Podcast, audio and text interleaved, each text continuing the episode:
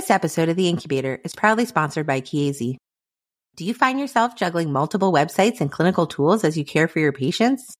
Neo Care is a resource providing access to multiple clinical calculators in just one place. To learn more, visit NICUconnections.com backslash Neo Care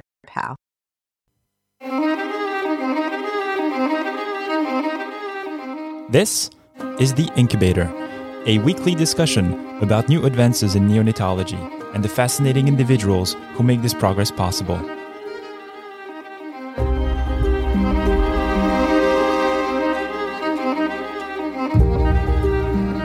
I am Dr. Ben Courchia. And I'm Dr. Daphna Yasova Barbeau. We are neonatal intensive care physicians.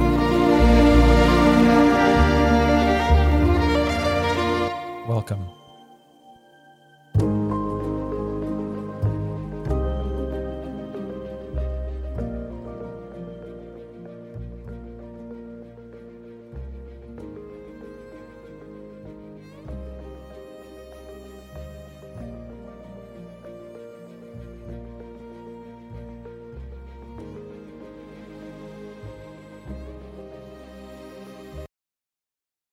So, um, my daughter Sarah was born at 23 weeks, six days, and had an awesome start to her course in the NICU. Uh, was advancing, doing uh, everything we wanted her to do. We felt like we were out of a danger zone. And then when she was 59 days old, um, she was diagnosed with NEC totalis, and she died within 12 hours of being diagnosed. So um, after that happening, I wanted to learn more about NEC. I wanted to do something about this disease, um, and I found that there really weren't any nonprofits or anything at the time, at least nationally, working on NEC. And I was able to find Jen, who had just months before launched this organization called NEC Society. So um, I joined forces with her. This has been nine or ten years ago. We've been working together ever since, and this NEC Symposium is something the NEC Society does that um, is sort of central to all of our work uh, as far as um, building a community that cares about necrotizing enterocolitis, uh, no matter what kind of stakeholder you are, might be clinician or researcher, patient family, even industry, regulatory folks. And so I'm just here because um, I love getting everybody together in the room that cares about babies and families and uh, wants to end this disease. Um, so I'm here for that reason. Um, I do this work in honor of my daughter, but also for every other um, family that's impacted. So uh, I'm thrilled to be here. I think sharing my story is um, can be motivational. It, it humanizes the disease. Um, it helps us all uh, remember why it's so urgent and important to uh, make progress. What, what was your daughter's name? Her name is Sarah. Sarah. Yeah, thank you for asking. Absolutely. I was so moved by your story of Sarah um, just before this last uh, breakout session. And thank you for sharing, Sarah, with all of us. I, I totally agree. We've talked a lot about storytelling um, today with some of our other interviews and how powerful they can be. One, as you said, as a, a motivator, right, to, to doing um, the work, um, some of which is so much of which is being presented in the next few days, but also for us to try to start to understand what um, this diagnosis means for families and how we can better support families. And I think you described it beautifully, painfully so, but you said you asked the team, you know, why did this happen? Um, why our baby? Why us? And gosh, we still don't have some of those answers. Right. Uh, families are desperate for understanding, even um, years after their baby's NICU course, whether they are bereaved or have a survivor. Um, families are just desperate for answers. What is this disease? Almost to a person, families have not heard about necrotizing enterocolitis until it happens to their baby. People feel isolated. Um, you know, to, to have this horrible disease happen to you, but no one's ever heard of it. It's um, so confusing. Uh, there's a barrage, uh, actually a lot of information out there about it, some of it accurate and much of it not. Absolutely overwhelming to families. And usually we're trying to figure it, it out during this time of crisis. Families are absolutely overwhelmed. Um, So that's uh, one of the challenges that, that we face as families. Um, but I think you mentioned our stories being motivating, uh, and that's part of it. And you mentioned you know, really understanding the patient family experience better. But I think there's also something that comes out of this these collaboratory efforts when we all get together is that patient families have a unique point of view, and it has I have seen it spur research projects, new initiatives. Um, when we work in our silos, it's easy to keep going down that same path. But when patient families say, no, this is actually what matters to me, or this is something that needs to be better understood, I have seen it spark new work that I think wouldn't have happened if we weren't having those conversations. So I think the more voices in the room, the more innovative we'll be. And so that's another reason it's just so important to have families who've been affected here. What a critical idea. I actually think we had a division meeting recently, and I think Ben said this when we can partner with families as equal members of the care team. Um, you know, might we not pick up on uh, the changes in their baby sooner? Um, you know, our, you know, there are so many things that the parent and the family bring to the bedside that no other member of the care team can do. Um, I always say that the family is the most critical member of the care team, and it there's a there's many many folks that are participating in care, but first and foremost, it's the parents, and we have so many families who've said to me, "I just felt like something was off. I just noticed that I knew my baby just wasn't quite right." Sometimes it's listened to, sometimes it's not. And especially when it's not, and then a baby go on, goes on to have a significant issue, families feel like, why didn't anybody listen to me? I, I tried to bring this up.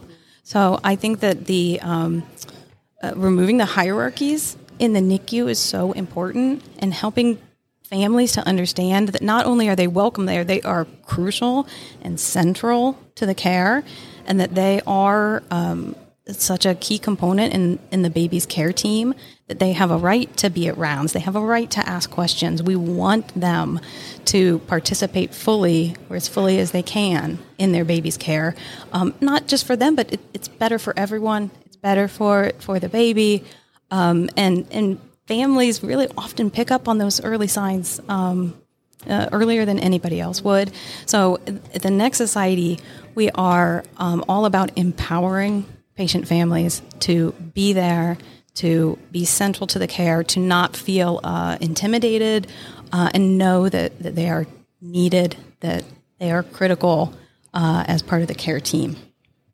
And, and I, I, also just want to say we're really grateful to clinicians um, who are open to that idea mm. and welcoming. We have met many, many clinicians who are, and I feel like things are changing, that mm. there is a, a cultural shift that is happening within NICUs, um, embracing uh, family centered care and understanding the important role of the parent. So I think we're getting there. Yeah, and I think that's that's an interesting point because um, losing a, for for me losing a patient in the NICU um, rarely happens knowingly. Like you rarely know that something bad is happening and you're just not doing anything about it and you're just letting things uh, escalate. And so, because things happen when you feel like you are in the dark, having any form of voice or hand on your arm that can be like, hey, you need to pause for a second and just reassess, re- look at this yes. again. This is something that is not just welcome, but desired. Because if for every patient that I've lost in the NICU, somebody could have told me, hey, man, you need to think about this baby one more time before you move on, um, I would have paid millions of dollars mm-hmm. to actually get yes. that input. And most families, many, many families are there day in, day out, mm-hmm. seeing these things. Sometimes uh, they don't feel empowered enough to even bring it up. And maybe you wish they would share, but they maybe don't know that they can share, or you know, who am I to to speak up? So we want families to know that it, it's helpful to everyone, and that clinicians want want their feedback and input too. That it really is a team effort. In the beginning of this uh, conversation, you said that you you are here at the NEC Symposium because you you wanted people to care um, I feel like if I was in the car, I would be saying out loud, like, I care. Mm-hmm. Um, so, what do you mean by that? Well, I, I think everybody cares about babies. When we tell our stories, I, I, I think people care uh, people don't know. I think not enough people know about necrotizing enterocolitis. I think those who do know care. I've never met anyone who has heard about this disease, heard about the impact on our babies and our families, and not didn't care. Mm-hmm. I think that the challenge is getting these stories um, to a broader uh, audience that maybe isn't in the NICU, not involved in research, um, and going because everybody cares once they hear it. But the issue is getting getting the word out, and I'm especially interested in getting the word out to people who have funding power, people at regulatory agencies who can help move along uh, clinical trials and drug development. I think those are the people that I really want to care. I want them to understand that this is an urgent problem. Hundreds of babies are dying in the US every year from this disease, thousands are affected. Um, I want the, the people that can help us get the science off the bench and into the clinical setting, those are the people I want to care. So um, I, I, hope we can get their ears. I I think it's it's interesting because we were just talking to Mark Del Monte about this, and if you're looking at the number of babies that are affected by NEC in the NICU, it's a relatively small number. But what we tend to forget is mm-hmm. that all the babies that have suffered from NEC, yes. all the babies that have survived, those that have passed, are sort of standing and bearing witness to what are we doing about this. And this number, until this, until the goals of the NEC Society are achieved, which are to build a world without NEC, they sort of stand and watch over us, asking when when is this going to go away? And I think that no matter what the statistics look like at a given time in the NICU, the number of babies continues to mount. And that is the pressure that we should all be feeling towards getting to our goal. So um, I appreciate you, you saying that. Sometimes um, we wonder how parents can be so courageous to come tell their stories. And certainly throughout the course of the next few days, lots of families are coming to tell their stories. Um, and there are a number of reasons why maybe families are aren't able to or aren't willing to uh, to to do that. And um, I I guess part of uh, my question is is you told us a little bit about what motivates you to do it, but how do you actually do it? And the second is, you know, we don't often get the opportunity to talk to bereaved parents um, and I, would like to hear about how we can better support bereaved parents, um, especially since the NICU is kind of this isolated place and they go home and we do some bereavement follow up, but it never seems like enough given the magnitude of the loss. Okay. Both great questions. Um, I'll start with how parents like like myself can do this. Um, I can all I can say is for me is I'm compelled to do it. I don't feel like I really have a choice uh, in the matter. Uh, everybody's different. Everyone deals with trauma, uh, grief in their own way. But I know most of my colleagues at the NEC Society have a similar experience where we, what we went through, we can't imagine allowing that to happen to other babies and families without doing everything in our power to stop it. Um, we can also do this work in honor of our children, whether we are bereaved or have a survivor. So that's very motivating. Um, and I think that the way that we can do it and stay standing is uh, in solidarity. The NEC Society has hundreds and thousands of patient families that lean on each other and support each other. I, I couldn't do it if it was just me, but it's not me. It's it's me and all of my colleagues who have been through it. And so I think that there's power in us coming together, and we're able to do it because we lean on each other, support each other. Um, so that's key. Also, finding clinicians and researchers who understand our vision and support us. We can do it because we have these you know, esteemed scientists and clinicians who also think that we can do it. And so it's very validating to have them standing with us. So uh, I think the way that, that we can do it is together, and that we really couldn't if we didn't uh, have each other. So that was the first question. And then um, bereavement, uh, difficult to address um, because the fact is, nothing can make it better. Some things can make it worse, though, you know? And so I think if we can do whatever possible not to make things worse. And so for me, that's things like um, simply being human. We had a great bereavement team um, when we lost our daughter, Sarah, but most of the care team who had been caring for us to that point was um, not associated whatsoever. We were handed off to a bereavement team. They helped us get through the things we had to get through, and I didn't see any of our other um, caregivers very much after that point. And I, I love our caregivers. We got great care, um, but um, it's hard when a baby dies, and I I understand that people may not uh, want to um, they feel like they don't want to infringe or interrupt or bother us. But I wanted the people who had cared for her while she was alive to also be there and help us care for her after she died. So I wish we would have had more of the, the care team that, that we dealt with for months um, be part of that bereavement process and not just someone coming uh, in from outside as the bereavement person.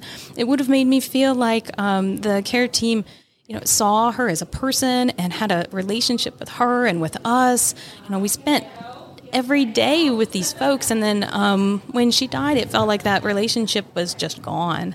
Um, so that that was painful. As much as I love our care team, I wish they could have been more uh, part of that bereavement process.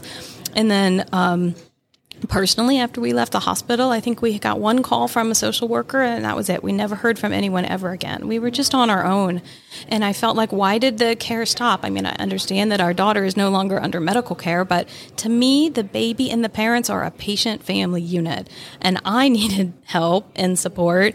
And um, was just nothing we, we received absolutely no follow-up bereavement care or anything um, so that sort of hard stop of caring for us as the as the family of the patient uh, was very painful too. I have something to say about that because I think Daphna, you're very good at mm-hmm. following up with families in that scenario. I am very bad, mm-hmm. and I think um, it's it's actually nice for me to hear your your thoughts because to me, when these things happen, there's really a, a feeling of responsibility that we've let a family down and it's extreme and it's not that we don't want to engage but it's just we feel feel like crap we feel like we've mm. failed a family we failed a baby and um, and it's very hard to face our our easiest solution is to get right back on the saddle see if i can help anyone right now because i need to feel better about myself because having lost a patient.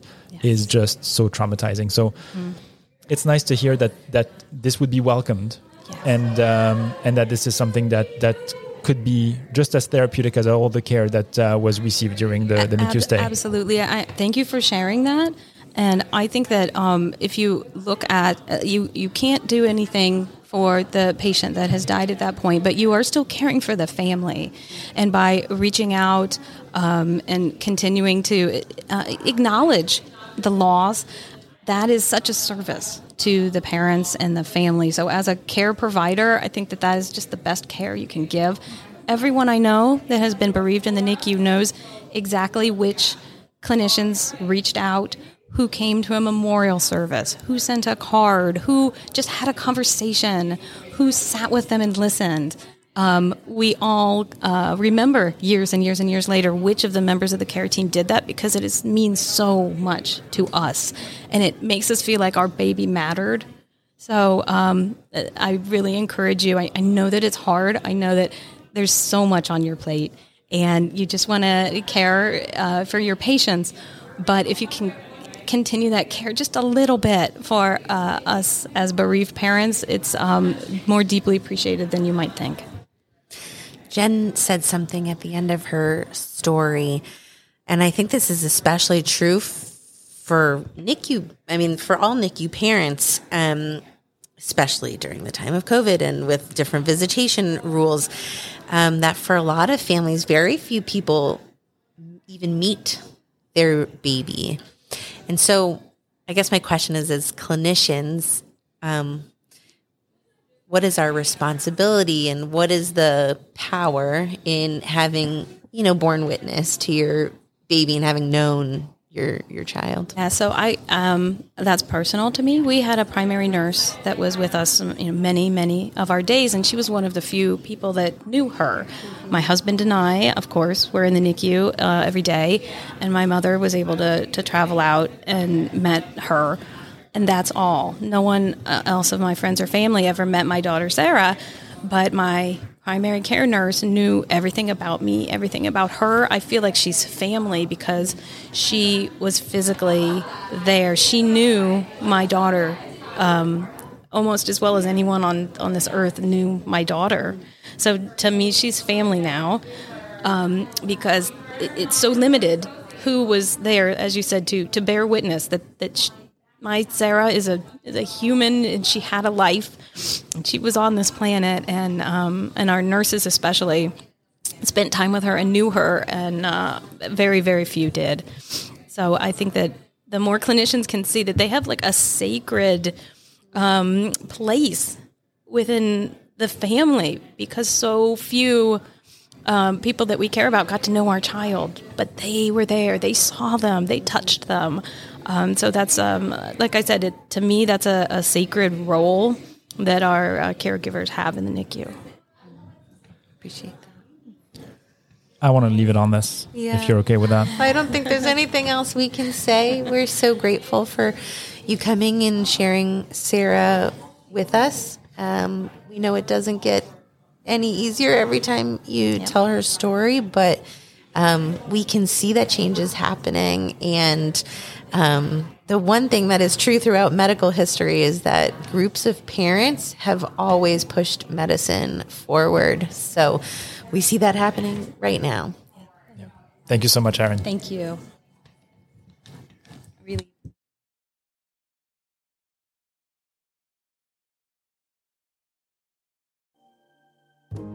Thank you for listening to The Incubator. If you like this episode, please leave us a five star review on Apple Podcast or the Apple Podcast website.